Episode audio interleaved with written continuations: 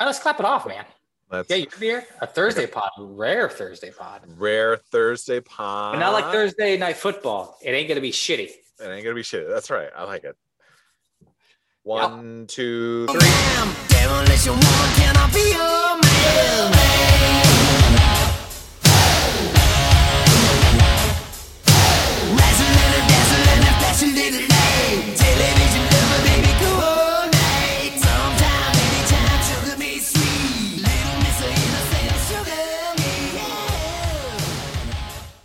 Welcome back, everybody, to the most awesome and Brandon Sports Podcast coming at you as we always do.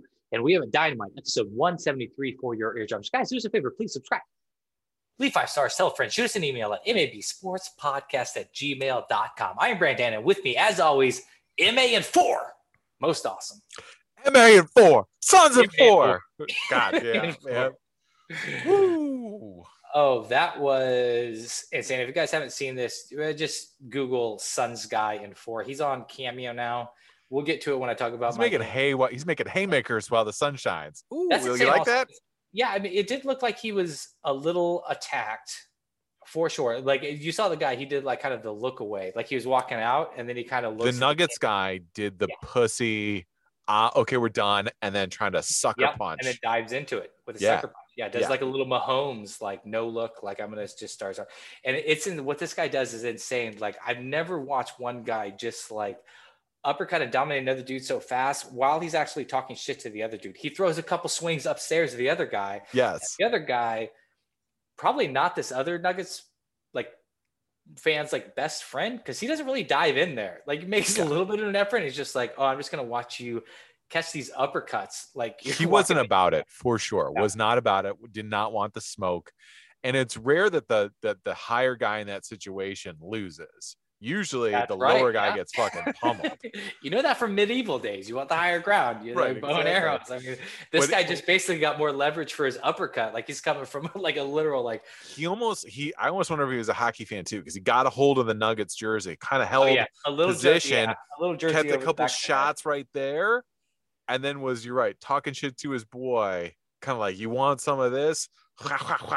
Yeah, that, that uh, the, the original dude getting hit must have been in shock because he kind of holds there for like a couple. Like, there's no like trying to like squirm free or like punch him off. Like he's just kind of sitting there, like kind of like boxing face. A little bit of what we saw with that Paul Mayweather fight. Just a lot of covering the face. Just. A lot of hugging.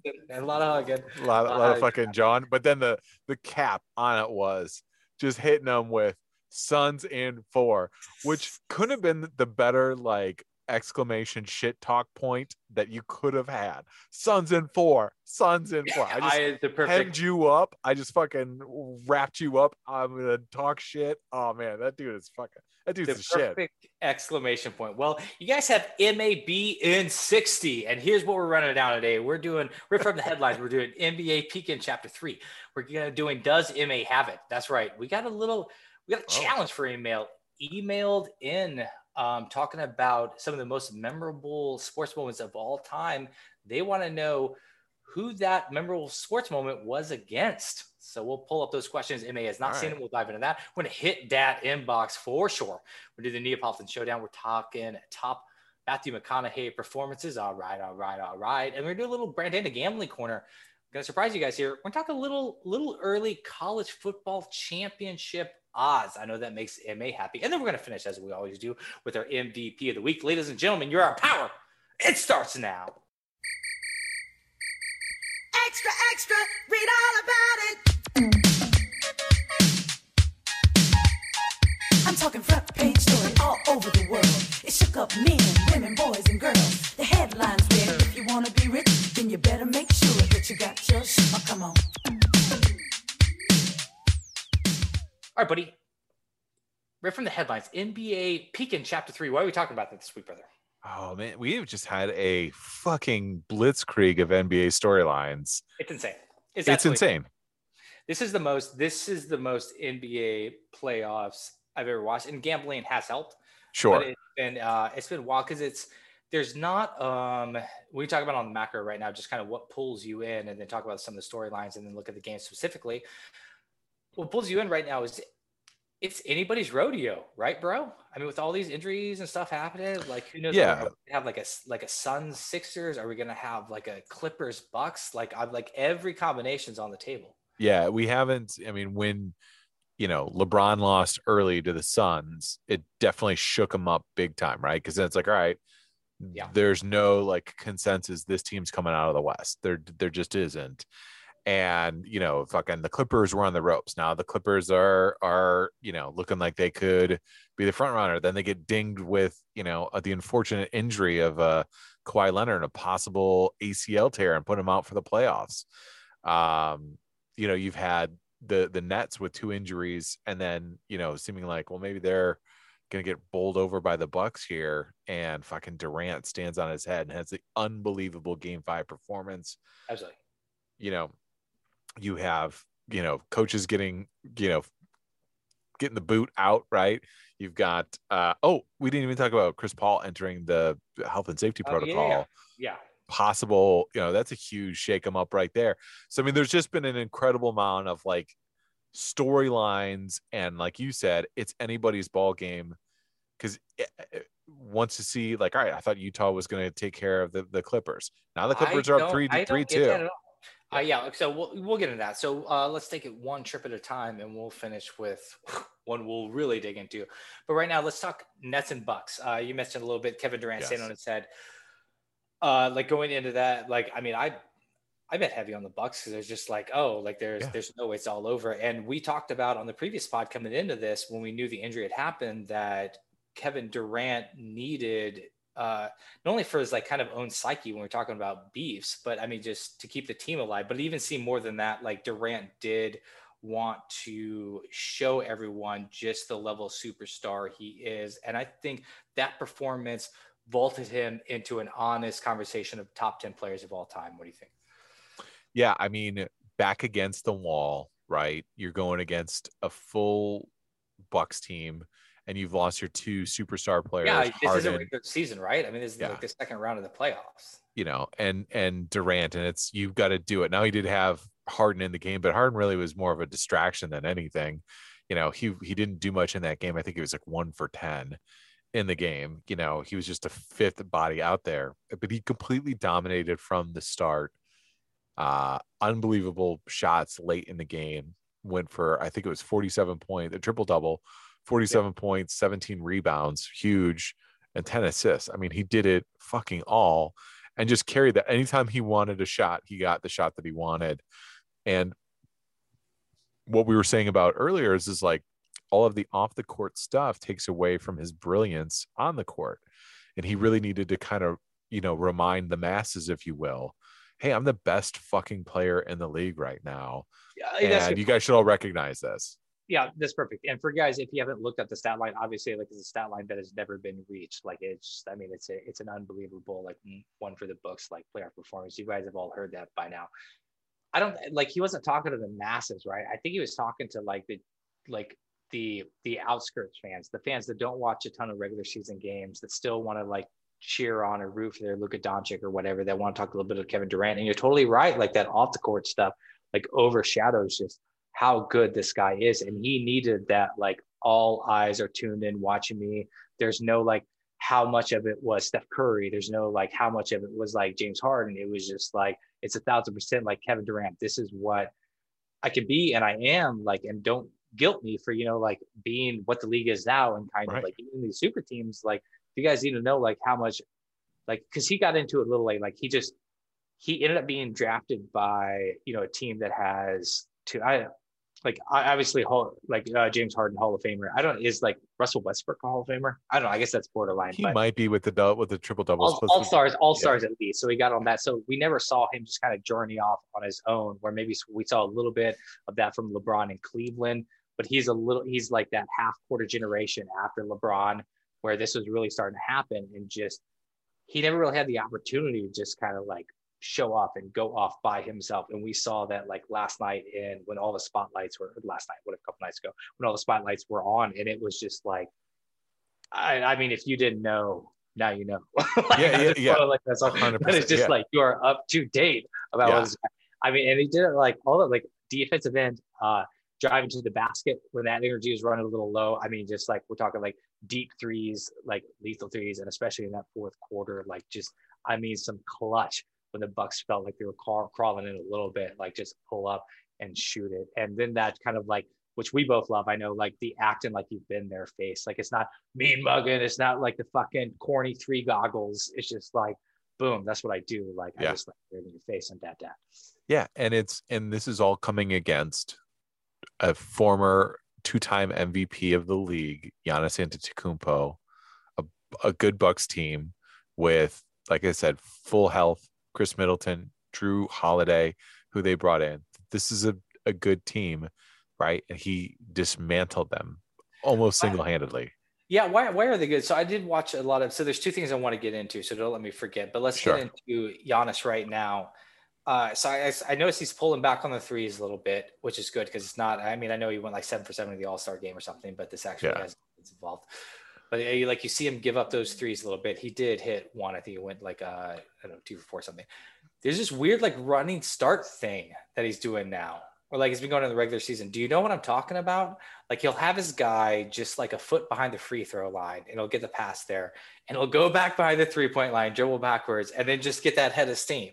Yeah. I mean, this is this effective long term? Is this Well, this is him trying to manufacture. He's an incredible athlete, a lot of power, huge like strides. So he he, he so the whole thing about Giannis is they wall him up and they, he can't take outside shots. Like he, you know, you couldn't do that to Kevin Durant because you couldn't let him just go out three feet to the three. He's going to kill you every time.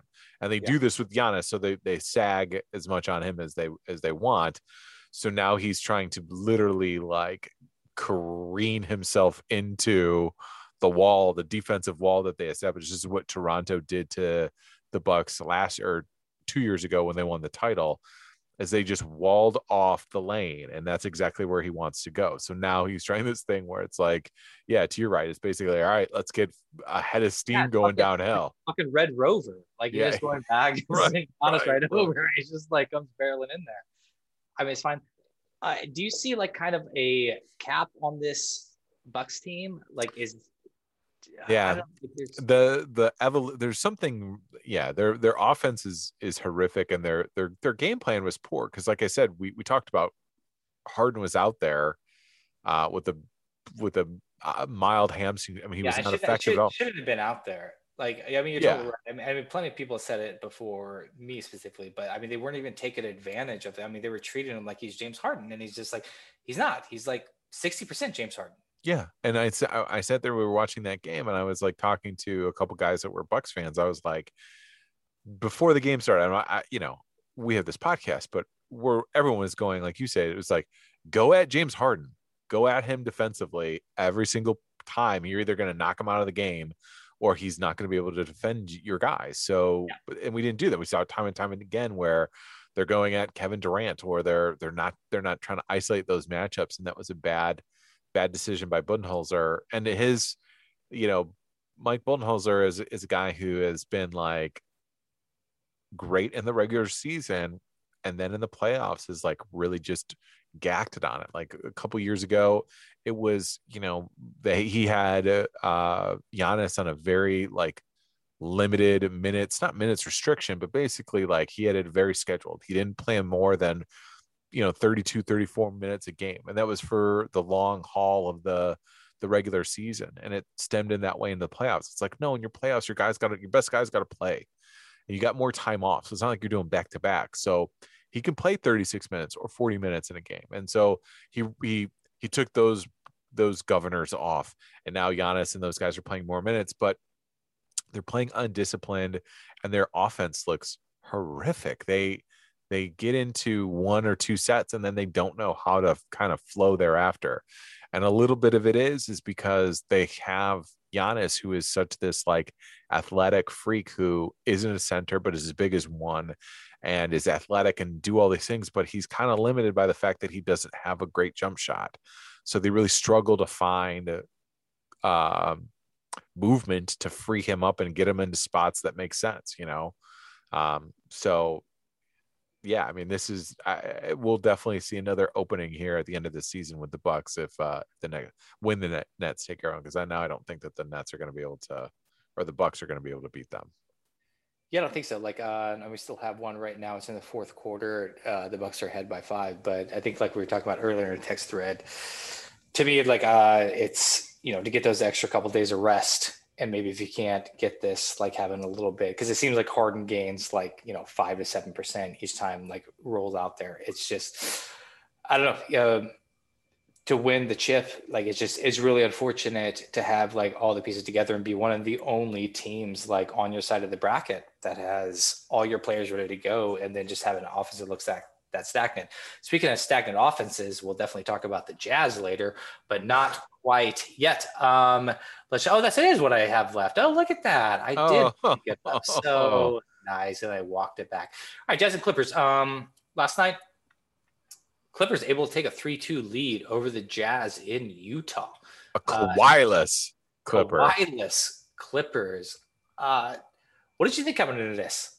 Did you okay? So here's my thought. Like the first two games, like the Jazz looked absolutely dominant. And Yeah. speaking about offenses, we look at that offense of the Jazz in the second half. Didn't hit a three until I think like two minutes left, and it was a couple threes that actually didn't fucking matter. Love Right. Donovan Mitchell. Love him pulling up.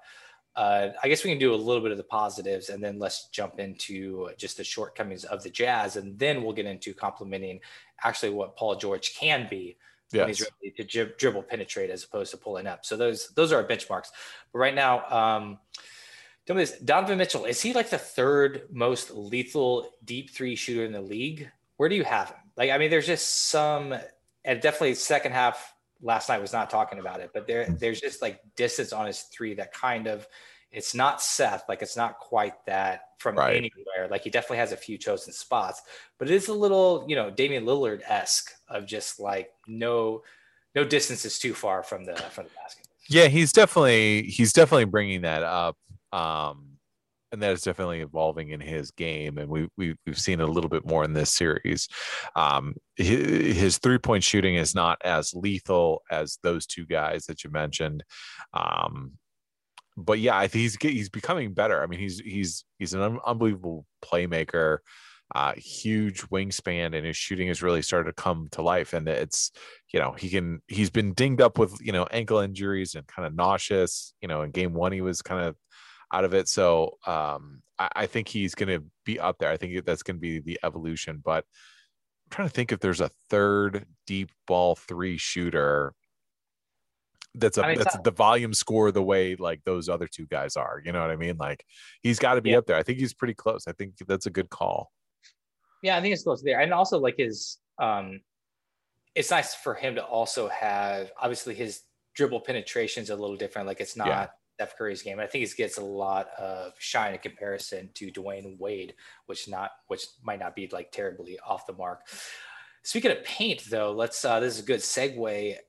It seemed to be working for because the three ball obviously wasn't there for them in the second half. They started off hot and then it cooled off, and they kind of kept going back to it. It seemed like they got a little bit more positive things were happening when they were dribbling in the into the paint and drawing a little bit of contact and moving the ball. Do you feel like they got away from that? Because I like I so I, here's the two things. I'll remove because Gobert had like three putbacks, like he yes totally showed up on the scene. Uh, like three putbacks in a row for like a quick six points and three straight possessions. And I think that was like early in the fourth, if not late in the third.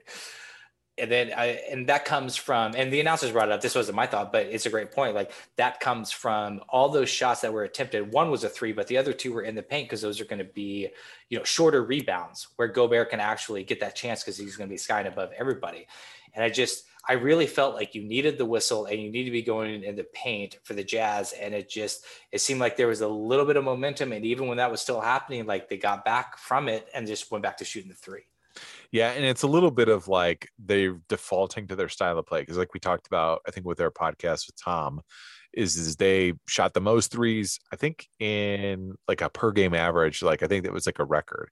They Yeah. they just shot a tremendous amount of number threes, and and that's by design. Is is they they had you know uh Bogdanovich and Joe Ingles uh and Clarkson and all these guys are going to jack threes and and Mike Conley and, and Donovan Mitchell Um, what I felt like you're right is is that when it started to when when they because there's been I think in these five games there's been three periods of time in these games where they've been rudderless offensively. They have kind of just like stagnated and they couldn't get the threes to go down.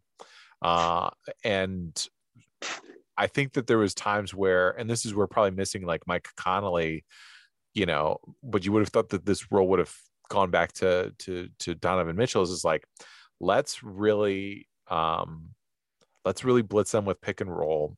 They're, they're the the Clippers are are small and even smaller now with Kawhi not playing. But they're basically playing like Mark uh, Morris at the at the center position and Nicolas Batum and these other guys. Like let's just pick and roll them, try and beat them up in the paint and get it in there. And you know, the Clippers credit that, that I do like they they tend to they tend to try and blitz the the ball handler when they bring it up, and they try and make them force it and get out of there and break their rhythm pretty quickly.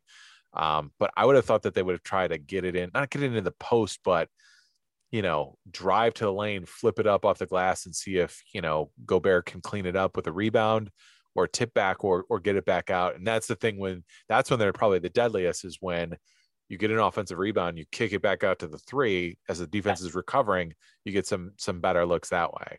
There's a question. You're right. Like uh, Clippers had like great recovery time because it felt like they were always kind of double teaming or like 1.5 teaming Donovan Mitchell would like come up there and at least like get a hand in the passing lane. There weren't like a ton of steals. I mean, there's some turnovers on the Jazz front, which you have to credit the Clippers defense at least a little bit on that. Yeah. They would um shit, what was my point?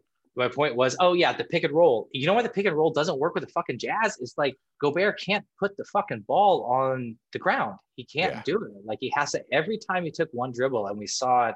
I think there's a pretty crucial possession in the fourth where like you know he got a pass and it was kind of you know it was about like four feet away from the basket and he took one dribble and the dribble was like so awkward and just unnecessary to get close to the basket and then it just gets muffled and muddled. I mean he's great at putbacks. He has the size if you can get to him, but like like picturing him catch the ball like just right inside the paint, like at like right below the free like the free throw line is just it's just not gonna not part of his game.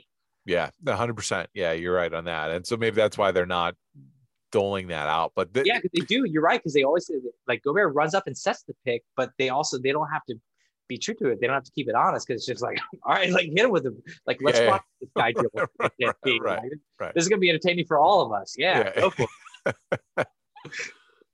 uh, yeah. So let's talk about a little bit of Paul George who shut me the fuck up. Like uh, I know I call this guy out as you know a little bit of being able to disappear and to be that superstar. Um, you know, I, I think there were conversations obviously a couple years ago about him being comfortable with the number two, which he doesn't have a problem with, but to see him kind of, you know, put that cape back on in this number one role and step into it. I, I just think the overall macro note that you got to just applaud is he knew what had to happen. You don't have the drive penetration with Kawhi not being there. So him deciding to put the ball and really like get that head of steam. And unlike Giannis, you know, he doesn't have to get like a fucking running start. Just stand there, like has that quick like first step, and then able to really like looking for that contact and looking to finish. Really impressive. Yeah, this is going back to the days when he was, you know, with the Pacers, right? And it's like he was the sole, you know, offensive, you know, uh, uh person.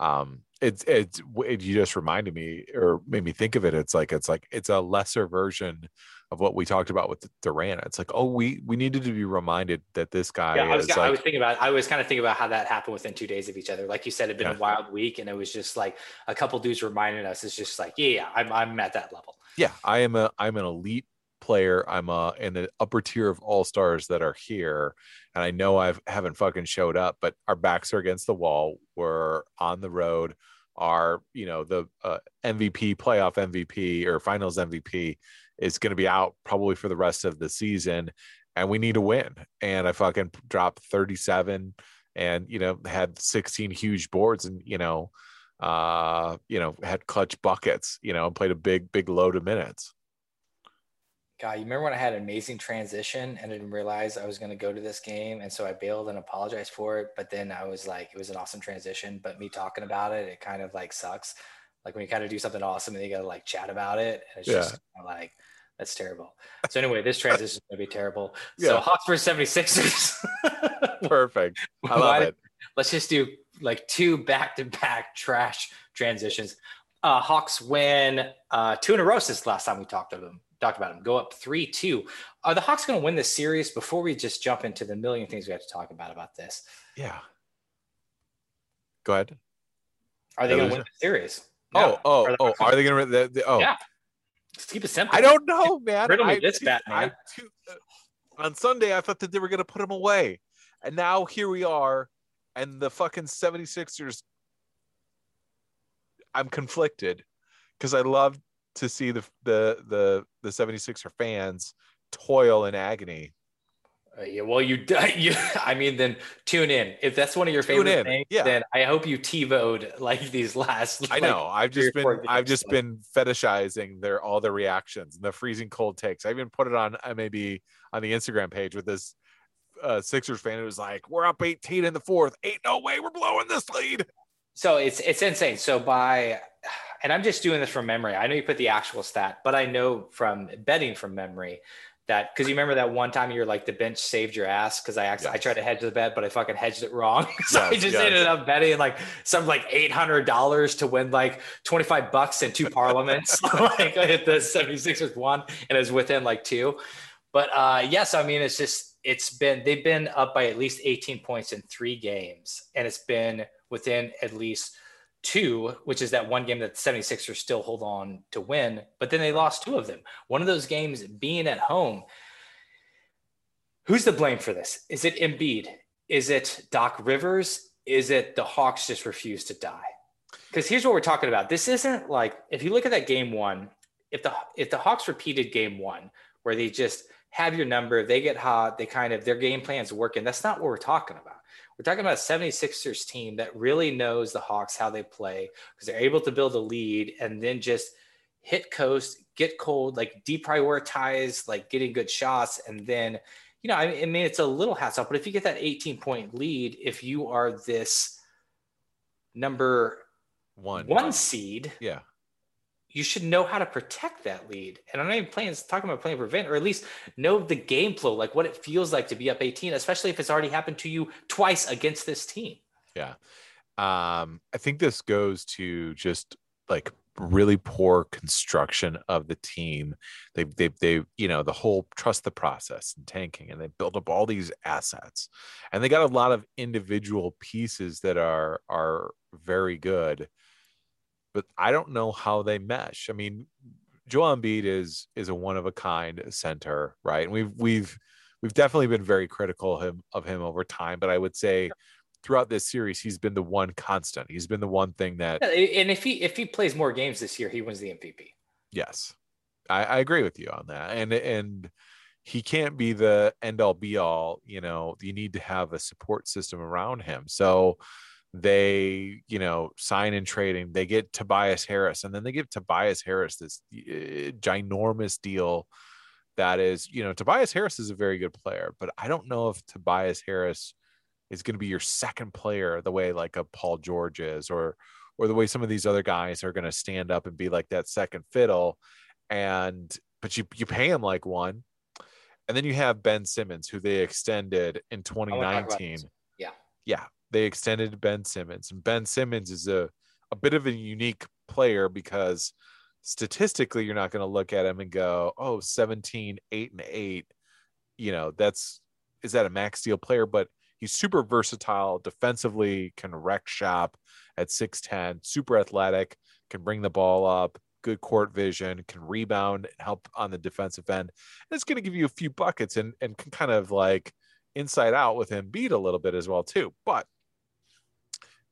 the his regression, and I'm uh, that's not loose term in, in his free throw shooting and his mid range game mid range game is undeniable. Now so much to the point where it they are purposefully the hack a Shaq now the hack a ben trying to get into these possessions. And it and it's it almost stigmatizes the whole team right? They're almost like Yes, it's I mean it's you have you're exposed like in Yes. a team like you literally you have not even- I'm not even say Achilles heel because that's such like a tiny target like you literally just have like like a detriment and to be a team at this level like you just you can't have that vulnerability, that exposure to Yeah. just be attacked like that. they have their fucking entrails. You know, they have a huge gaping wound in the side, right? Yeah. And they all know it. And the fucking hawks come up and jab right into that, and they go, "Oh, this is our weak spot. We know this."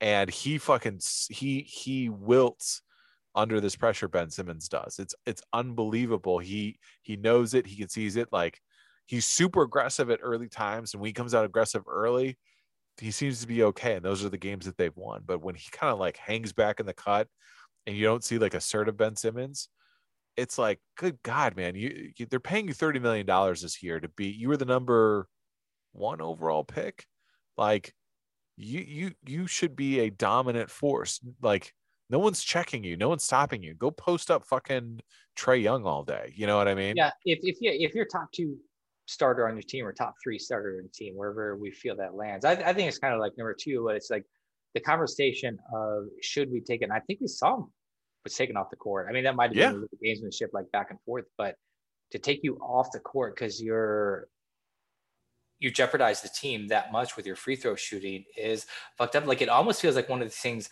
Are we going to look back to kind of this four year run uh, of the Sixers and kind of find it unbelievable that they didn't get away from Ben Simmons? It just seems crazy that in basketball, that if shooting is your Achilles heel, like your personal Achilles heel, like you still get to roll out there on the court. Like I like I'm not gonna call the guy lazy. Love watching him. Like these great athlete. Like I I I don't get the free throw thing. I guess I can kind of get it with the super tall, tall dudes because it's just like you're kind of like eye level with the basket. Obviously, not really, but it's just like your arms are so far up. It's kind of like it's shooting at a weird angle. But I, he's not not that fucking tall. I just like practice some free throws. Like if you shot, if you shot like a hundred thousand free throws like over the summer, Right. I think at least your percentage points would bump up by like 15%. So at least maybe like, you know, you're what are like 70% from the line, 80% from the line. Like that's at least like manageable. and and but this is the thing is is that's in two years ago when they made the playoffs he was shooting right around 65 70 percent every drink everybody but he, he's shooting like 34 percent right now at the free throw line That's absolutely, that's fucking incorrect. That's, Because- that's 'cause- insane. it, it- and it's it's got to be that it's such a mental thing that has now become like a you know the way we talk about when when you know great baseball pitchers get the yips and they can't find the strike zone right? And their pitches are sailing like all over the place. Rick ankiel was like the great example of the guy who got the yips so bad that he ended up having to move to the outfield. Ben simmons has the yips but here's the thing is, is this has been the knock on Ben Simmons and the knock on Embiid and the whole Sixers organization is that no one's really held the, these two guys, these stars, accountable, right? We've we've knocked Simmons or we've knocked Embiid for being in shape and being able to log the minutes. And you know, now we're seeing it with the development. You know, first it was the three pointer, like fucking Ben learn how to shoot a three point shot. And now it's to the point where it's like, well, you can't even be trusted on the court in crunch time of, of games because they're gonna pick on you and and you're going to not be able to figure out ways to if if I can't like Ben Wallace, prime example. He couldn't shoot free throws, but he found a way to impact the game and still be on the court. You know what I mean? Same thing with Shaq, but you know, uh, Ben Wallace is a great example. It's like he was great defensively, did all these things, and really fulfilled role. And offensively, he was a little bit of a shortcome, but he he didn't let it become a detriment to him as a player on the court. Whereas Ben Simmons, it's like it, just it it puts a fog over this entire team. So I've heard them say this a couple times. Uh, answer me this. So they say you can hack a Ben, hack a Shaq, or whatever. Well, I, I think the rules changed. Maybe it was because of hack a Shaq. Up until two minutes. What happens at the two minute mark? Uh, I think it becomes an intentional foul. Like I think you get like the that plus the ball, right? Because that's it was in direct relation to to Shaq, where they were just like running up and mauling them, and like, well, this is bad for basketball. So, but you can't like legislator like, well, I I like technically can do this. So it's like, all right, well, we'll just put in the rule you can't do it under under a, a certain minute mark. Yeah, so you're just kind of using judgment as a ref. They're just like, oh yeah, they're they're uh, they're trying to do like hack a Ben. Yeah, yeah. Get the ball. Um, all right, tough. I like I I don't know. I it's hard for me to see. I I've had a lot of fun watching Embiid, especially it's a little bit of like hero ball in a good way. I mean, I think his knee is a little fucked up, and Yeah. you know, ran it ran out of gas uh, at the end of game four. There, when it looked like he was going to be able to put that away, but Yeah, I don't know. yeah, and Really and yeah, and he he struggled. He struggled sometimes too, where he's taking some bad shots too. Like you said, hero ball in a good way. Sometimes it's worked well, but when it's not going that way, that's the thing is, is they're not disciplined enough to, you know, he almost feels like he has to force those shots, and if they go, they go, and that's great for them. But if they Yeah. don't, it gets real ugly. you're totally right. And it's just like in today's NBA, like, do the 76ers have enough firepower? I mean, I know like when they get hot, they get hot, but I think the nice thing you look like the Clippers. I mean, the Clippers are so deep with firepower. Like the Nets are deep enough with firepower where it's just like, all right, if somebody's not really firing, at least there's a guy that's like getting a little hot and heating up and get that. It just doesn't seem like, you know, if Embiid's having a bad game, like you're not gonna be able to lean, lean on like Ben Simmons to really like finish stuff. It's just like shit. Like where do you Yeah. turn? Yeah, you can't. Yeah, same thing with Tobias Harris. You know what I mean? I don't trust him in. He's the classic, like he'll put up 17 points, but you're like, I don't remember like a classic Tobias Harris moment in this game where he took over and was just dominant. You know what I mean? Yeah. Um, all right, guys. Well, that's that. We'll definitely um, keep following through these playoffs as they happen. All right. Does it may have it? Do, oh do, shit! do you have it? Guts. Remember that Guts show? Of course you do. I do. Of course you do. Uh, all right. I'd like to bet 10. Uh, this was sent in from an emailer. Want to test you. So he just has 10 questions that he wants to go through. I'd like to bet 10 Mabby dollars. They know Mabby dollars are real dollars, right? I think so. put that on Instagram. Um, 10 Mabby dollars, quotes, the most awesome can't get to eight correct answers from the list below. The topic is famous sports plays, but more specifically, who was on the losing end of these incredible moments. Oh, Um, so please have most awesome answer. Who lost those games? eight out of 10. I got a eight out of 10. Okay. All right. Ten. That's not, I'm not fucking around. All right, but you've definitely heard of all these plays. all right. Um, the Immaculate Reception. Who lost that game? Oh, the Immac- Franco Harris Immaculate Reception was the Steelers, the team that bounced off of it was I think it was Jack not Jack Tatum, uh, uh, the Raiders. Oakland Raiders. You're correct, sir. Okay, Uh, one for one. All right. Jordan's 1982 North Carolina National Championship game winner.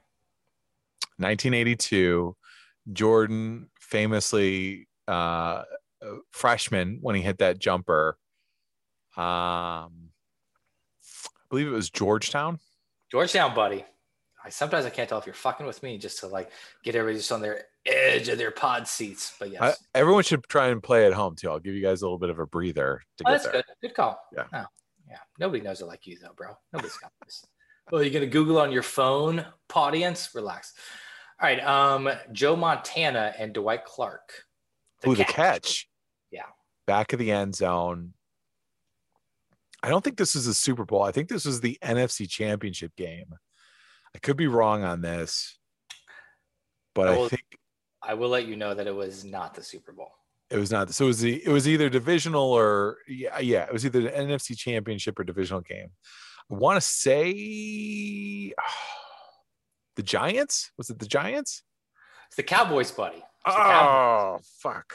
Two for three. Two for the. Oh, look at that. Uh, Milwaukee just beat the Nets. So we got a game seven. That's going to be an exciting game seven. All right. Um, I don't know if I know this.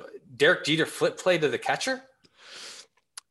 Yes, this is where Derek Jeter intercepts. Ooh, I might not get this one. Ooh, my my back might be up against the wall right here. This is where Derek Jeter like in intercept like it, he cuts the play off and like catches the ball and like flips it to the um The flips it to catcher to to get to get the out. Shit, I don't know if this is World Series or not. Uh, I don't know. I'm definitely. I don't think I'm going to get this one. I'm going to say the Braves. I don't know. Oakland A's. Oakland A's. God damn it. I think eight's a little high. I'm gonna say seven. I'm gonna say seven. Still good. I'm gonna make an executive decision for this podcast. I think this emailer was a little cocky, have the answers at his fingertips. This is a lot to put you on the spot. Devin's gonna do um, all right, Doug Flutie's Hail Mary. Oh, Doug Flutie. Um, it was Boston College who he played for, and they were going against the Miami Hurricanes. Yes, sir. All right, Yes, you baby. are three for five. Ooh, wow. He's not fucking around. All right, here you go. Fucking pretty sure before you were born. Willie Mays over the shoulder catch. Ooh, ooh, this is a tough one because you've only seen. Yeah, I, I know. I was gonna say the only highlight you see is from like the camera in the outfield. Yeah, don't see up to bat. you see you see the play develop. Ooh, this is tough. Um, San San Francisco Giants. I don't know. Let's go with the rival Brooklyn Dodgers. Cleveland Indians. Oh, okay. All right, so you're uh you're three for six. Still gonna count it if you can. You got to finish out though. I gotta I gotta get on, on my horse here. the rules. Yeah. Joe Carter's game-winning home run. Oh, uh, 1992 uh, Philadelphia Phillies. There we go. We'll give you half a point for saying the year too. Just tack that on there. I said Is that right? The year? I'm pretty sure it was 92, right? Mm, no, it's not up here. I think it was.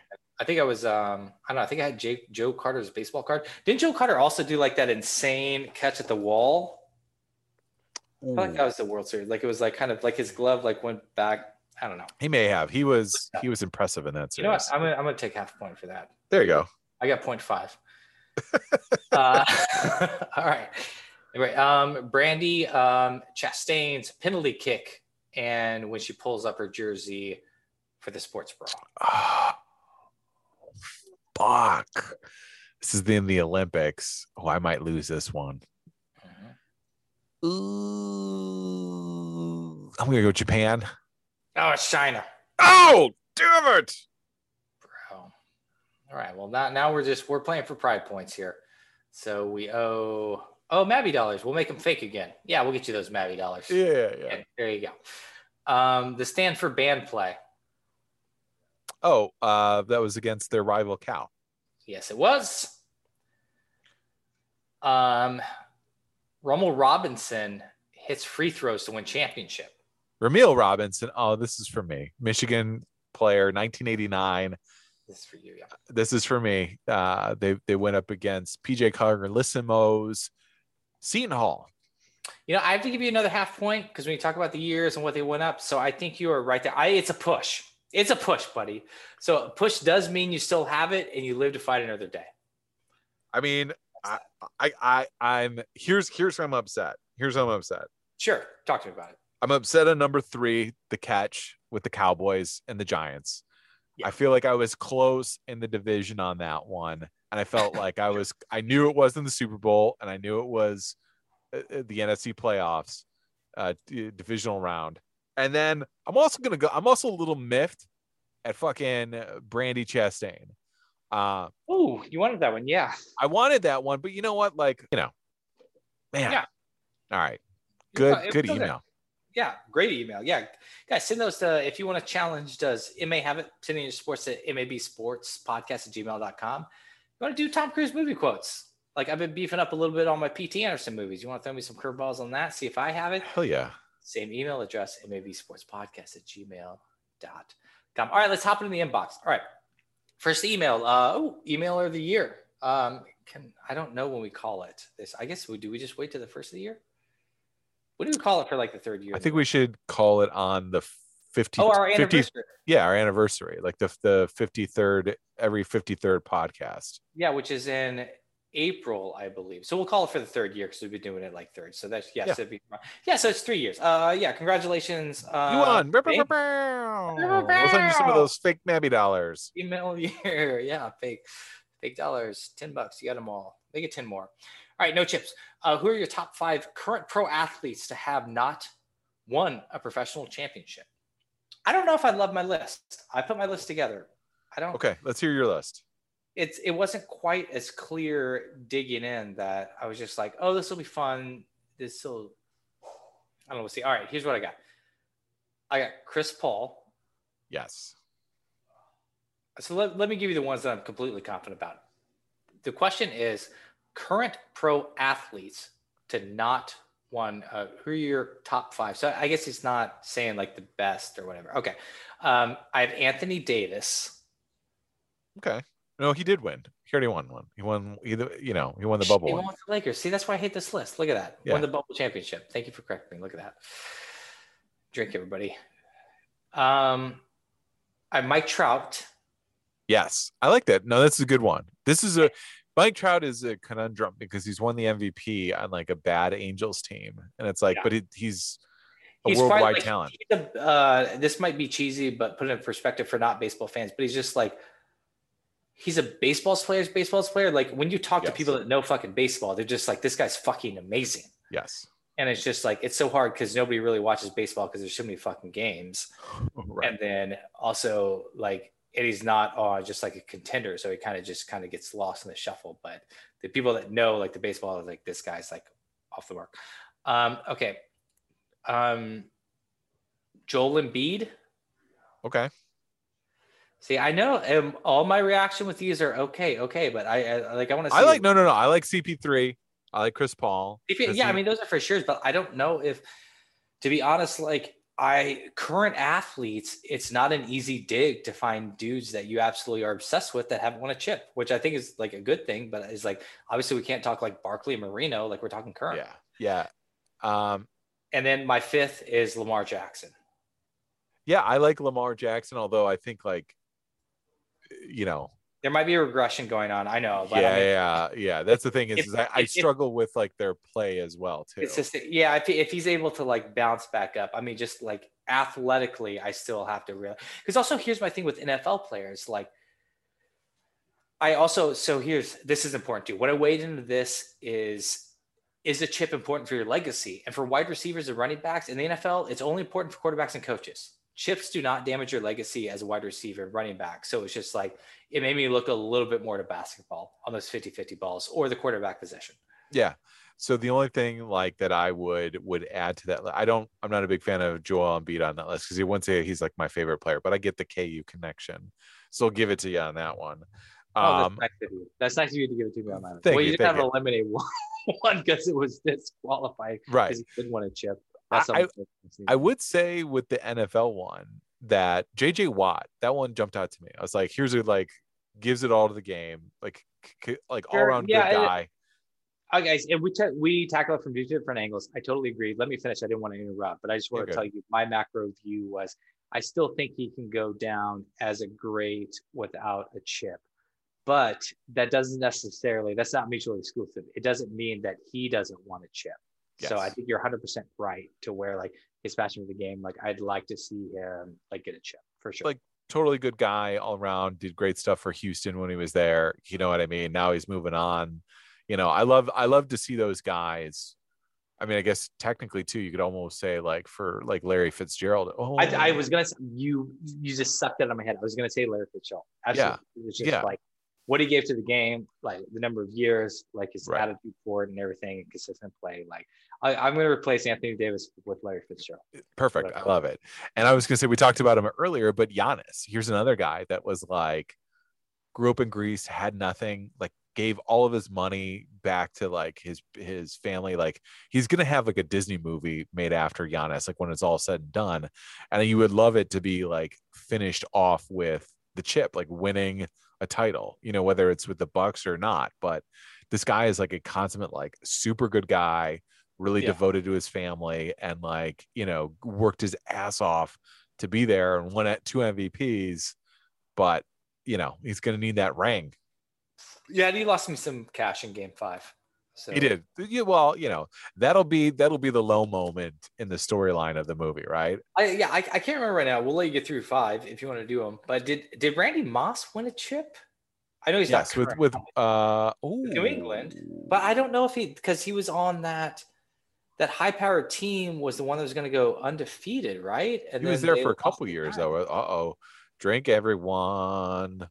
Does MA have it? I don't think he does. I don't think he did. Because who did? I mean, I know they went a little run, but I feel like he was there for that.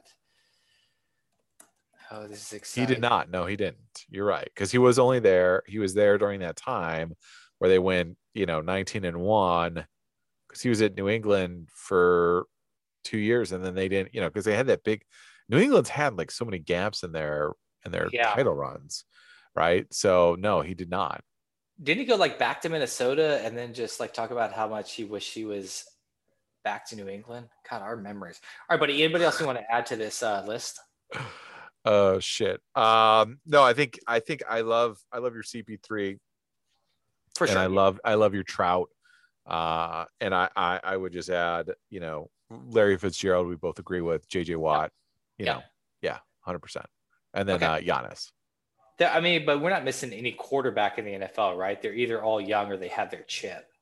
Yeah, I mean, I mean, do you, do you do you, do you want Ryan Fitzpatrick to get a chip? And Yeah, is that exactly. important I to mean, him? not- you know, Yeah, not really, because I mean, he hasn't like that chip. Also, I mean, someone that's been exceptional to the game. Like he's a little too inconsistent for my taste. I mean, I do like he's entertaining, but it's not like, oh man, that guy like deserves his. yeah. Would you have cared think- about last year, like Philip Rivers winning a title? You know what I mean? Like, Yeah, it's the same. It's just like, yeah, Alex Smith's a totally decent dude that like was on whatever death's doorstep apparently, like when he right? had that severe broken leg. But he, I mean, I don't think he needs it. Like, who needs a chip? Like, if Andrew Luck was still around, I mean, that that would be that would be my vote. I really, I really like watching that guy play. Yes. No, I think that's a good call because it's it's the the question was like who you want like absolutely wants to see win it, right? That hasn't won it. Pro Yeah. athletes have not won.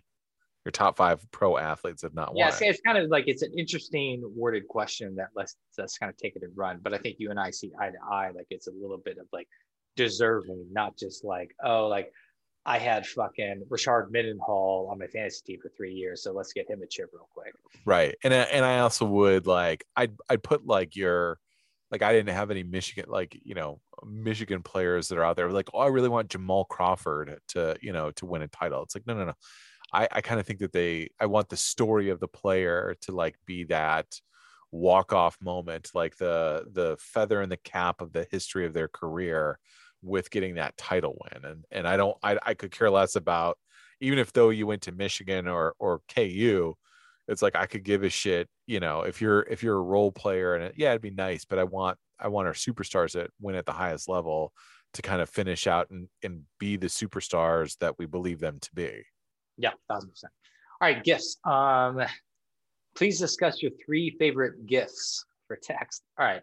I thought it was a little old for gifts, but then I upgraded my phone and they're there and people use them and they did kind of make me laugh. Like obviously don't use emojis because definitely too old for that. I do have a gift list and there's some that makes me laugh, which makes for great podcasting when we talk about pictures. But I think we can share these on. I actually gave instructions on how to find my gifts. I'll describe to you what they are Yes. and then I'll tell you what you search on gifts so you guys can find the gifts I'm talking about. But these are dynamite. Um, we'll try to share them on Instagram also, just like just a litany of the gifts, and you guys check them out. Um, these are in no particular order. And now that I'm looking, like a couple of these questions would have been fucking great Neapolitan showdowns, but whatever. it's 173 episodes. We got plenty more subjects to talk about. Psych. Uh, okay.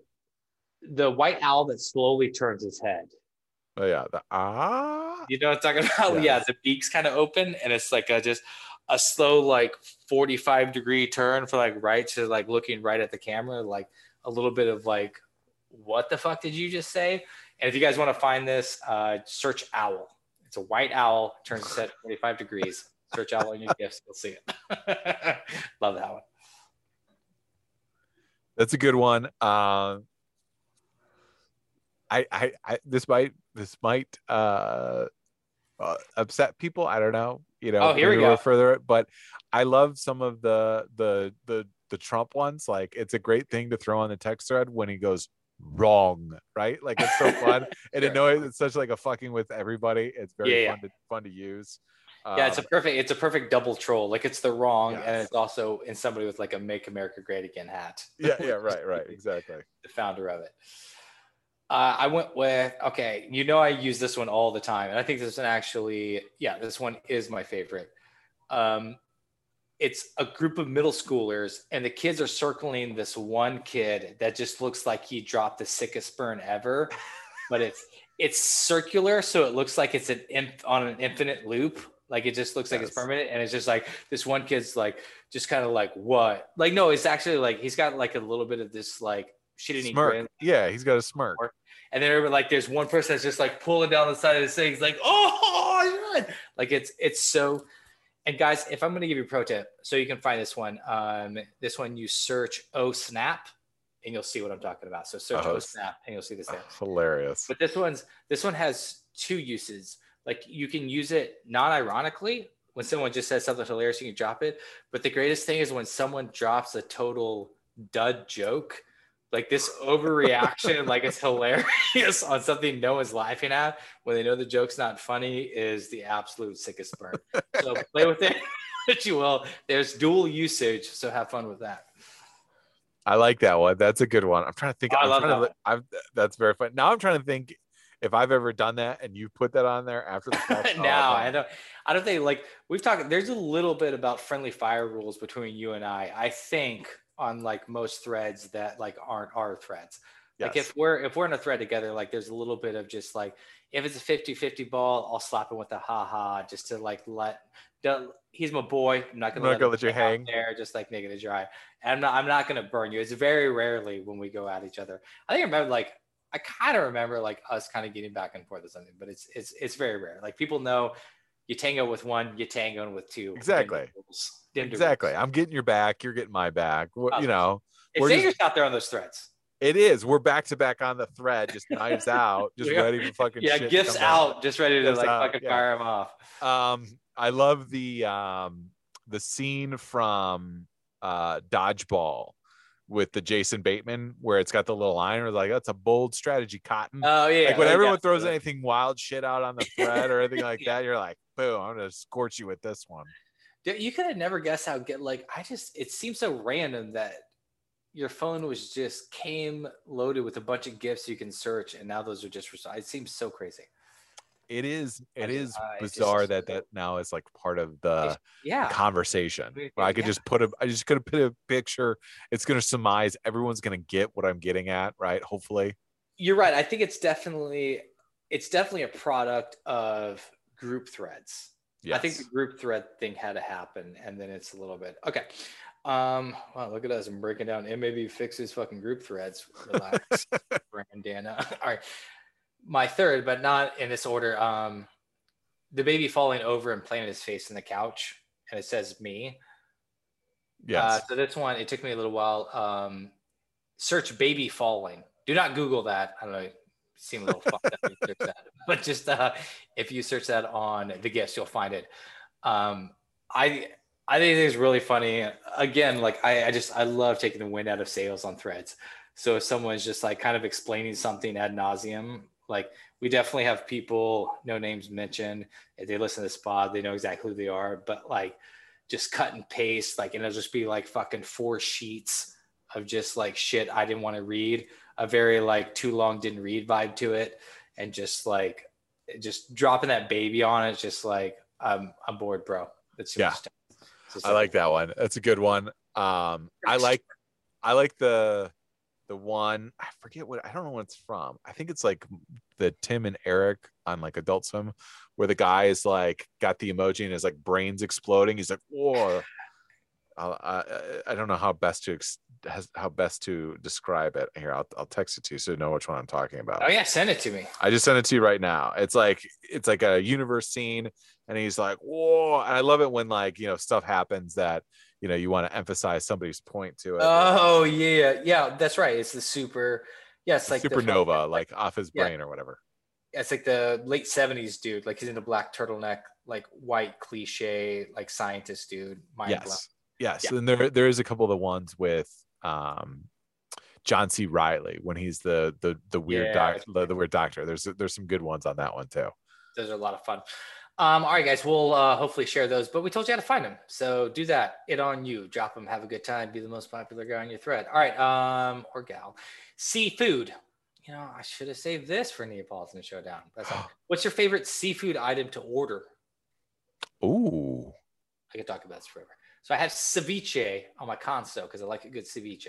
Ceviche is good. Ceviche, you know, it's so funny. We were at the pool and they had ceviche on there, and we are like, should we get this? Should we do this up? We didn't. We passed because we were still testing out the menu. But we're That's gonna come back to it. Yeah, yeah. I mean, it's uh, you're dealing with like raw to semi-raw fish, so you don't want to fuck around. But it, it Yeah. is it is a good. We're outside. It's super hot. Like a little snack. Like don't want to feel weighed down. Like it's a good one. But if you know when my nuts are on the line, I gotta go with.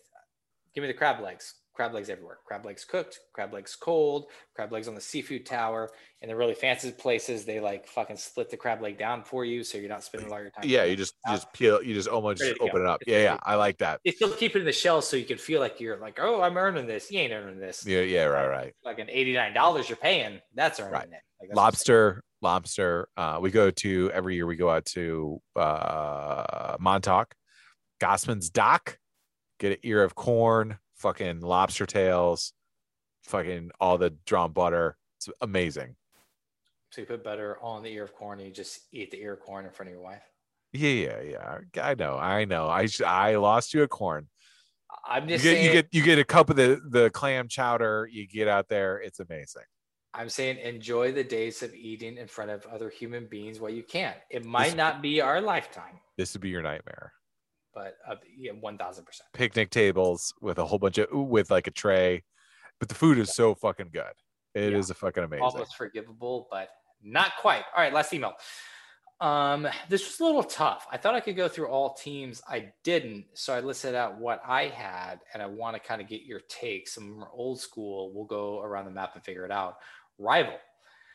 What's every NFL team's best non-division rival? Ooh, Which is the best and worst right now? This wasn't quite A to B. So here's the thing about like rival. You have to be semi in contention most of the time to have a rival. right. If if you're if you're the Bengals right now, you don't have a rival. I don't give a shit about you. Like in division, non division, like Right. practice squad, like none of those rivals. right. yeah, it's just like you have to be up there. I'll list out some I got, and I know you'll be on board for these. Vikings and Saints for sure. Yeah. Okay. I see have- that. Uh, yeah, they had the playoff history, obviously 2008, but it's like they knocked them out early. Like I think two of the last three years, they meet a lot in the postseason. You need a little bit of that. You need meeting a lot in the postseason kind Yes. of vibe to like get that kind of non-division rivalry going because you only meet if it's not your division, like you're not meeting them every year. You're meeting them like once every four years, once every three years. So there has to be really something going on for it to stick. Uh, I do have Chiefs and Ravens, and this is a little bit about. I think they're making them play a little bit more, and it's a little bit about like Mahomes versus Lamar Jackson, like two young QBs, kind of inter- not introducing, but reviving this new style of football that is still respect our arm. We're going to be mobile, but it's not, you know, it's not that true mobile quarterback we were used to in the Randall Cunningham days, even in the like the RG3 days. Like it's like Right. we're gonna get out of the pocket, but we're still looking to pass first. We're just buying more time the play. Yeah, and it's they've both been you know really good programs for the last couple of years too. So they're invariably to Yeah. kind of dance around meeting in the playoffs Yep. for sure. Fun. Uh, and then I, this one's kind of up and coming. I don't like to put the Chiefs twice, but everyone's kind of listening. I think there's a little bubbling up between Chiefs and Browns. I think Chiefs and Cleveland is a little bit of a thing. I like this. I like this a lot because of that that game. They were we talked about this uh when we were ta- trying to project where Julio was going to go. We talked about you know wanting to add more things because they gave the the Chiefs the Browns did their their kind of best fight in the AFC there. I Yeah. like that. I get and I definitely could see it as an up and coming team. I, I think yeah, that that's, good. yeah. I think we're getting on with a lot of these. We're getting on the ground floor because it's you know it, it, it feels like the NBA like four years ago. Like it's just like the resetting of the guard with all of our kind of like franchise QBs. and the non-division makes it so tough because the windows on these teams are so you know so close that you know you need a long-standing tenure to kind of constantly be in playoff contention to have those rivalries you know because you could talk about like 49ers giants or 49ers cowboys those are real titles Bro, I live like 49ers and Cowboys always in my head and 49ers Giants. Like I really Yeah. and I was like, but that's a bit nostalgia. yeah No, 'cause exactly it's it's not little- today It's it's not, but like when you see like, oh, 49ers like Cowboys like Monday Night Football, but then it's just fucking, you know, Jimmy Garoppolo rolling out there against like Andy Dalton. You're just like, all right, this kind of isn't the same between like Steve Young versus like Troy Aikman. for sure. You know, you might get a little bit with like, uh, you know, but see, uh, I don't know if like Rams Packers. I don't. We haven't really seen that. Maybe Rams, Tampa Bay. You know, now kind of like the on the maybe or uh, Buccaneers, Packers. You know, after the little kind of going back and forth. I did. Um, I did have. Uh, so for current day, I did put Cowboys Packers because I think they're just. I think there's a little bit of a chip, and maybe not now. And it's really hard to call, especially like Yeah. the Cowboys underperforming for like four years. Like you want to put the Cowboys just America's team and everything, and like the biggest mark, like the big market Yeah. draw are. Like you want to put them on the list, but I mean, it's just like, like just like not memorable in the postseason. I mean, that's even into the uh, the days of uh, what's his fucking name? The quarterback that's an announcer now. oh, Tony Romo. Yeah, Tony. Any, even Tony Romo days, it's like it's still not really a viable playoff team. Yeah, But I, but I still do like that that Dez Bryant catch play. That was that kind of just reminds me of that oh like yeah, that's right. that Packers Cowboys, and that still has like kind of two prestigious NFC team feels to it. Yeah. And then the last one I had, which this one definitely has expired and fell off, but I think it was so like one of the strongest in the uh, 2000s non-divisional rivalries we had would definitely be Patriots and Colts. Yes, Patriots and Colts. Oh, great one, great one. I was almost. I thought you were almost going to say Patriots Giants. Yeah, That's more of a yeah, Super Bowl bit. Oh, that's good. Yeah, that's Yeah. that's but Patriots Colts is much better. Yeah, 'Cause Patriots, I mean, Colts is the exact Patriots Colts back then was the the perfect answer to this question like 10 years ago. We had fucking Brady and Manning and every year it felt like the kind of like we talked about with like the burgeoning of the Chiefs and Browns and Chiefs and Ravens. It's like we're going to see these teams every year, right? Yeah. We're going to go up against them to try and uh, make it to our pathway to the Super Bowl. That's the same thing that we talked about uh Niners Cowboys and Niners Giants. Same thing on the other side, you know. Yeah. So you know, exactly. see what kind of that that you know next next burgeoning playoff rivalry because that's really what we're talking about. Yeah, and you're exactly right. That's what we have to talk about. So we'll keep it on it. Uh, great email. So we'll definitely circle back. Um, yeah, and yeah, we'll jump into it. I just, I, you know, I can't help myself. I want to say one last thing about the the Patriots Colts. I feel like they played like every other year, which isn't Yeah. necessarily like a cycle, but it was. There's not a ton of regular season games are obviously they're fun to watch like Monday Night Football. I'll you know I watch all games. I'll watch whatever fucking games on. But I mean that had a playoff vibe to it, even if it was fucking week six. Would it be like Manning versus Brady? Yeah, It's just like I like I had to watch because they were both fucking bringing all of it. It was so fucking fun. yeah, That's- absolutely. Yeah, that's a good question. Um, all right, Neapolitan Showdown. Bring us to the jam. So let's leave it alone. Cause we can't see eye to eye. There ain't no good guy. There ain't no bad guy. There's only you and me, and we just disagree. All right, Neapolitan Showdown. Best Matthew McConaughey performances. Ooh, All right, all right, all right. all right, all right, all right. You My show up on McConaughey? my- You I love McConaughey. I love Yeah. McConaughey. We just watched Tropic Thunder, and I was like, God damn, he's good in this fucking movie. He is good. Were you in on him like around? Uh, obviously, I think you are a fan of Dazed and Confused. which, Yes. you know, I, I pass on grass, Yeah. and so therefore pass on the movie because that's all that fucking movie's about.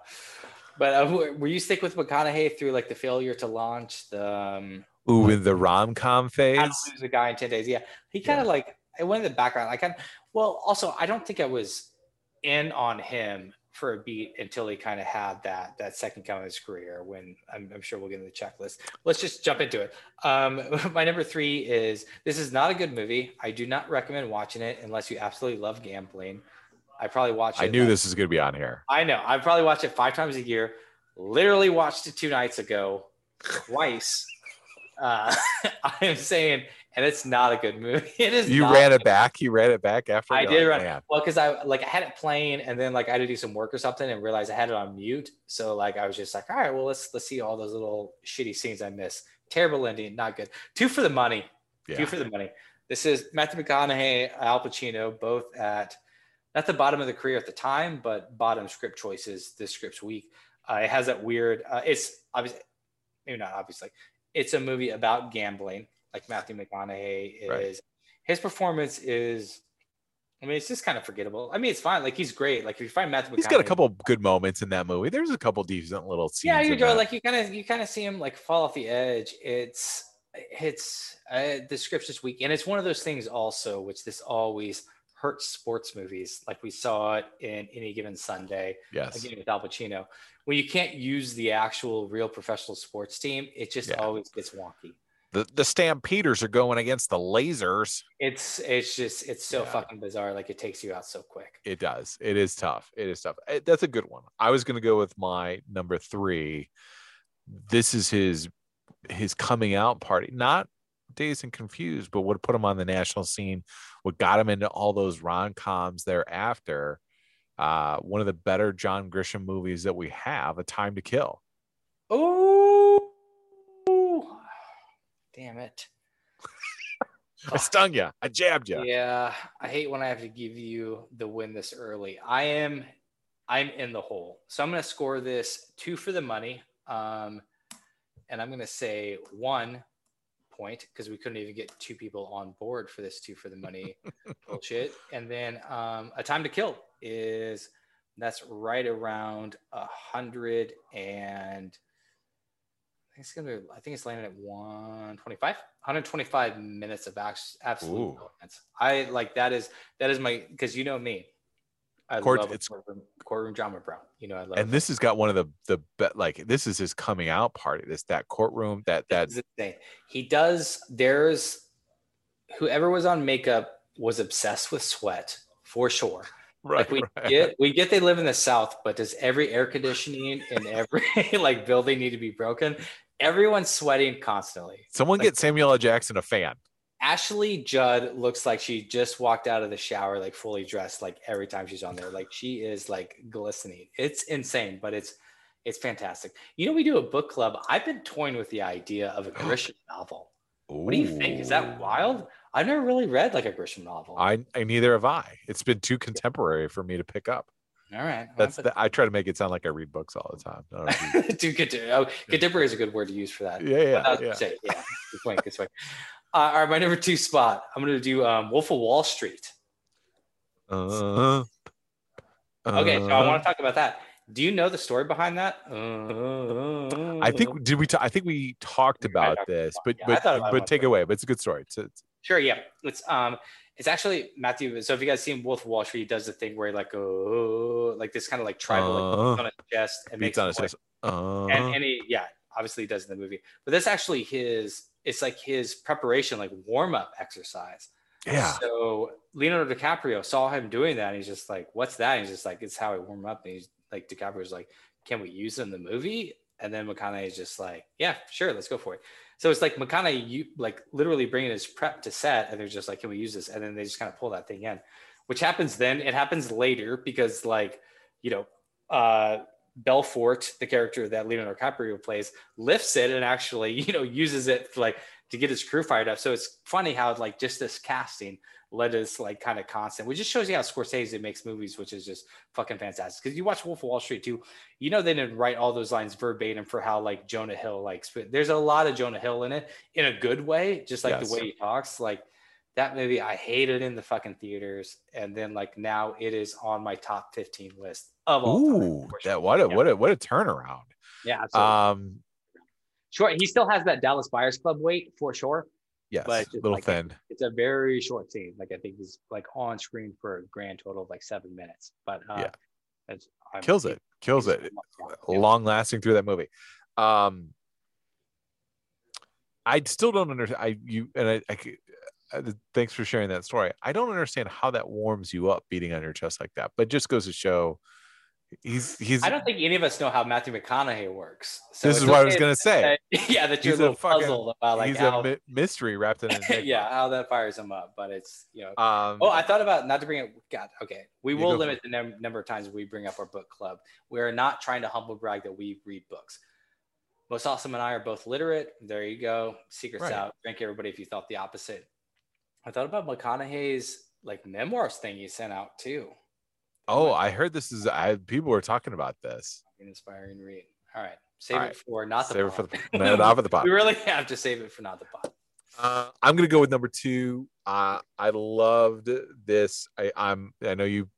This might get you back in the in the game here, but I'm gonna have to go with you just mentioned it with Dallas Buyers Club. I thought this is Oh, yeah. his best Oh, role here. Gets him oh, gets him the Oscar, right? Gets him the Oscar. Great story. Lost all the weight, but he was he was a dynamic character in this. Like super passionate about doing this. Like having all the McConaughey things. You know what I mean? Yeah, and it's a little bit like I so I was looking at his IMDb and I was really trying to figure out when that break was from all right, all right, all right to like I can do serious roles.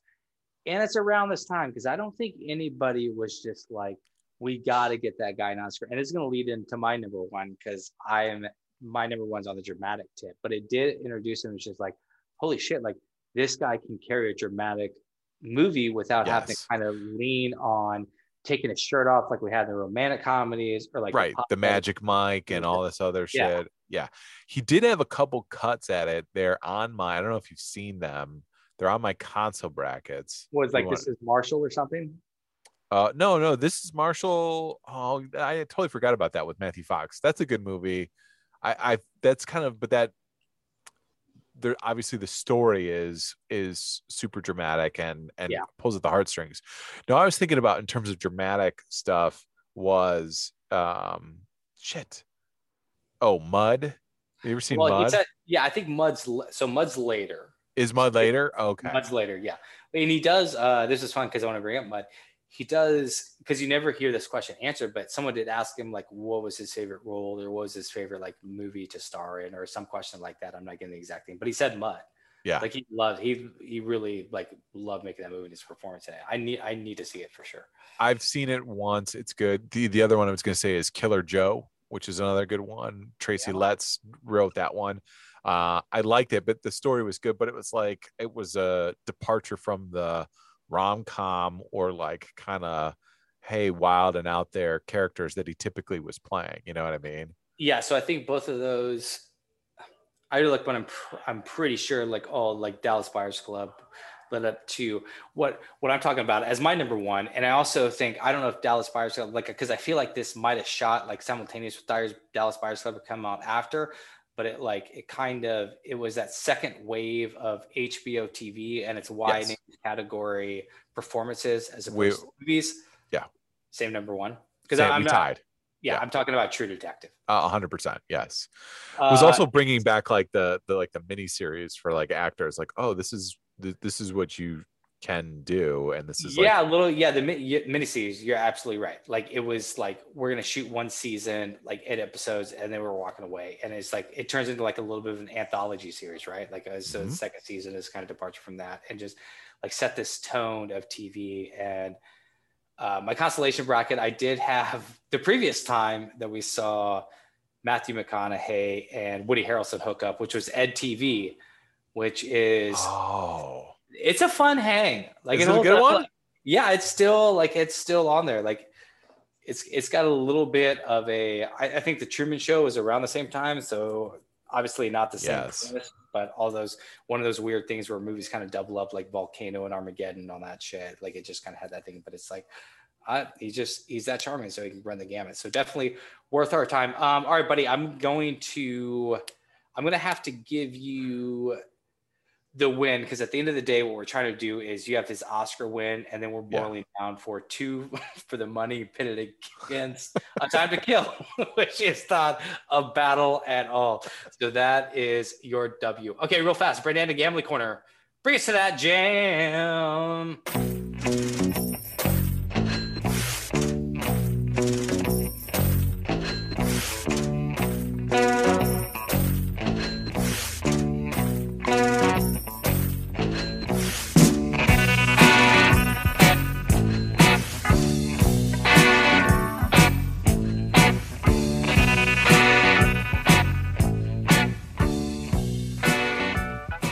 Uh, this is super early, but you know, um, we're just kind of um, fucking making this pot happen. We, we're yeah. scrappy. We make it good. So let's beat some people their takes on this. Let's talk about 2022 NCAA football championship.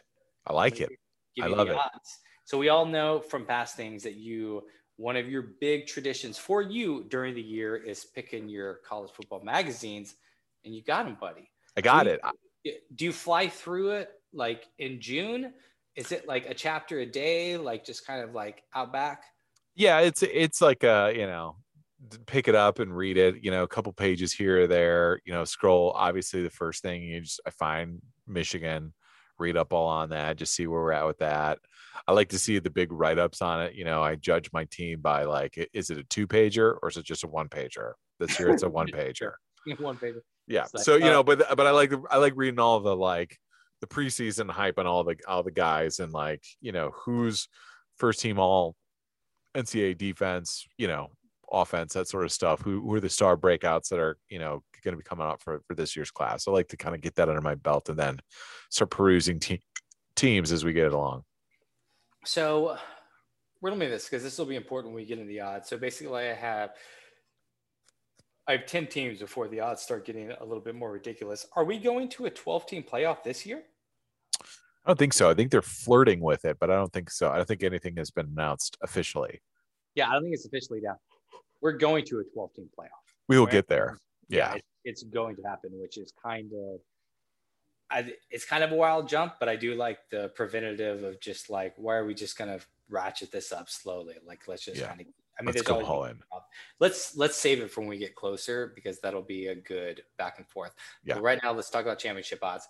I'll give you I'll give you the chip odds, and we'll talk a little bit right now. So Alabama plus two hundred, Clemson plus three seventy five, Georgia plus five hundred, Ohio State plus five hundred, Oklahoma plus seven hundred, Texas A and M plus two grand, Iowa State plus twenty three hundred, Florida plus twenty eight hundred. LSU plus 2200. I don't know why that's lower. USC plus 3000. So guys, here's your here's your top ones real fast that I just mentioned. Um, in this order for the most part, LSU is kind of out of place. I'll put them in place. It is Alabama, Clemson, Georgia, Ohio State, Oklahoma, Texas A&M, LSU, Iowa State, Florida, USC. That's kind of how they're rolling out the favorites. interesting um so right off the bat obviously bama clemson makes immediate sense right? They're kind of always you know one of I, I- don't i don't get the georgia at plus 500 In the three spot, tied with In the- Ohio State. right tied with ohio you fill out the rest. In fact I- you know i don't quite get ohio you fill out the rest either but i'll give you my reasons why here. So georgia returned seven offensive players uh, but their offense wasn't great they lose george pickens who tore his acl and they bring back jt daniels who uh, was kind of hit and miss right this isn't like a dynamic like offensive team uh, from last year. They they were like a grinded out, you know, oh, they put up 30 points a game, but they're they won on their defense. Um, they lose all their starters, all their defensive, you know, secondary uh, Packers and Jaguars drafted their their two corners. Um, I just don't see them being in the the final four this year. Ohio, they're going to start a, a, a potentially a redshirt freshman or a true freshman uh, as at quarterback. Um, they returned six players offensively. Now they've got a lot of offensive weapons, but their quarterback is an unknown entity. You know, so unless you're unless you think J.C. Stroud or uh, Kyle McCord are going to be the guys like that are up and coming that are going to take them to the title, I don't. I, I, this seems like a foolhardy bet. You know what I mean? Versus like a team like Oklahoma. What did you say Oklahoma was plus what? Seven hundred. 700. So they're right in that five spot. Yeah. So, so and, big, and big drop to six. So Oklahoma at the five spot, and then we get into like the plus two thousand range. So Oklahoma seven to one, yeah. and then we jump right into twenty to ones. So so here's here's the thing. Oklahoma returns eight starters on offense of nine starters defensively. I think they went like nine and two last year. All right. They play in a, the Big 12, which they they really have to put up with Iowa State. So we can talk a little bit more about Iowa State. But Spencer Rattler is an early Heisman favorite. All right. So he's a little turnover prone. Uh, redshirt sophomore coming out in Lincoln Riley's offense. This is a team that last year returned eight starters. Now, Now, mind you, they got two transfers from Tennessee that played. Eric Gray, who's going to fill in in the running back spot, move right in, and then uh, Wanya Morris, their left tackle. So basically, they're they're basically a complete team. Creed Humphrey, their center, who got drafted by the the Chiefs, that's the really their own, only like new like new new mm-hmm. starter position. All the rest of the guys have have have time in there. They put up 43 points a game last year, and Spencer Rattler was inconsistent early on to start the season. He's going to have a year of spring ball. He's going to have a real kind of like practice, you know, ramp up 495 yards and they're returning nine of their their 11 starters on defense at plus 700 this is worth your investment over georgia or uh, ohio you fill out the rest Okay, I like that. I mean, do you? I mean, you have to ask yourself an honest question too. Like, can Oklahoma like roll through like beat an Alabama and then beat a Clemson? Let's say everything just goes chalk. yeah so here's the thing alabama with a true sophomore quarterback bryce Yeah. young okay three offensive returning starters seven defensively so they're going to be traditional uh you know bama team strong defensively. Again bama has gone through this where they roll through their their coordinators. They go off and get different positions. Steve Sarkisian is now the was the offensive coordinator is now the head coach at texas. So who do they backfill with? They backfill with bill o'brien. Yes that bill o'brien. So great offensive mind but now we've got a new your face your face is amazing Wow. Yeah. Yeah. but I never guessed. That just seems like two worlds colliding. Exactly that's you know but awesome.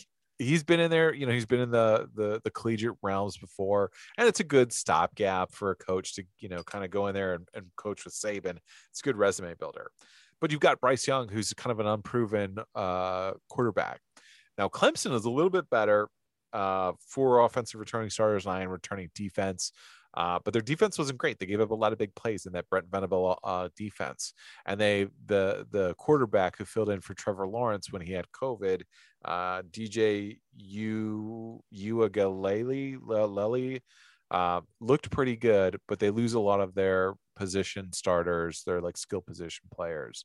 So I give me a team that has comparable athletes returning their starters. I, I like that. Uh, Texas A&M could be there, but they have a question. They, they bring everybody, every skill position player back. Uh, but the the quarterback is going to be the big question mark. That'd be Yeah. somebody to look at. Um, Florida, fuck, the, the, you're wasting your time. LSU, you're wasting your time. Yeah. The, the wheels fell off for Coach O. Uh, USC, Clay Helton, the head coach is on the hot seat. Kedon Slovis uh, might be an NFL quarterback, but uh, I think they're just kind of projecting him out. But Iowa State is an interesting one. What's Iowa State? Plus 2,300, 23 to 1. Plus 20. Wow, that's a big number. It would have to be a real miracle run for Iowa State, but they return a lot of players, nine offensively, nine defensively. Uh, I think you have to ask, like, can they win their conference? And even if they do, will they get like one of the four slots? Yes, and they almost beat. They had a down season. They lost three games last year. They lost to Oklahoma in the Big 12 championship, I think like 27 21. They're going to have to muddy up the game, but they've got Brock Purdy, a returning starter. He's got to work on his INTs. Uh, uh, probably the best running back, uh, Breece Hall, and then uh, ran for over 1,500 yards. They bring back, I think, almost all the offensive line, and then Charlie Kolar, their um, uh, tight end, who will be drafted in the NFL, and then they they bring back their leading wide receiver, Matt Campbell, the head coach, flirted around with a lot of head coaching offers from the NFL. Um, they might be interesting. I'm not saying they're going to do it, but if you're looking for that deep long shot at plus 2300, that's the team that I would I would look at. I love it. So right now, yeah, absolutely, you're right. Like Alabama at like the two to one, like that's not even worth it this early. Yeah. Like I don't. I mean, granted, like it always comes when you kick yourself. When I mean, they're just cooking with gas. But something Yeah. that, I don't think it's worth it. Uh, here's what we're gonna do. Uh, email of the year. Um, thanks for sending it in. We're gonna take your ten Mavi dollars, put it on Iowa State, twenty three to one. Ooh. So might be 230 Mavi dollars coming your way. But I'm I to put like that in it. for you right now. Guys, thanks for listening to the MAB Sports Podcast, episode 173. You got an email for us, shoot it. MAB Sports Podcast at gmail.com. You know where to find us. Send that email over. You want to challenge us? MA have it? Let him know. Send a little checklist. He'll get it. Um, let's hit our MVPs of the week real fast. I might get Uh, 60% of it. That's fine. I think with your point fives, you're like right at 70. It was Yeah. close. It's a push. It's a push. Um, I got Suns at Four guys. I hinted it earlier. Beautiful. This guy's on Cameo now. Devin Booker reached out. He was like, I think he tweeted out, he's just like, I got to know who the Suns of Four guy was. Uh, he figured out who it was, autographed a jersey, sent it over. To, you didn't know if he was going to be like a witness for like the court or the assault charges. But no, instead of assault charges, he gets a signed Devin Booker jersey and also getting tickets to conference finals for the Suns. So um, yeah, next time someone talks shit, and you need free tickets. I guess hit him in the mouth. Not what I'm saying. Not what the podcast talking about. Is one of those times that it did work out in his favor. I like it. I, I like it. It's a great, it's a great story. Um, I'm gonna go with uh, Madden cover, Mahomes and Brady. Oh yeah, Looking at putting it together, I like it. Old guard, new guard, uh, Madden cover, rolling it out again. you know it's it's so like if I if Tom Brady was a Minnesota Viking, I would be the biggest fucking Tom Brady fan in the world. Like borderline might wear his jersey like that.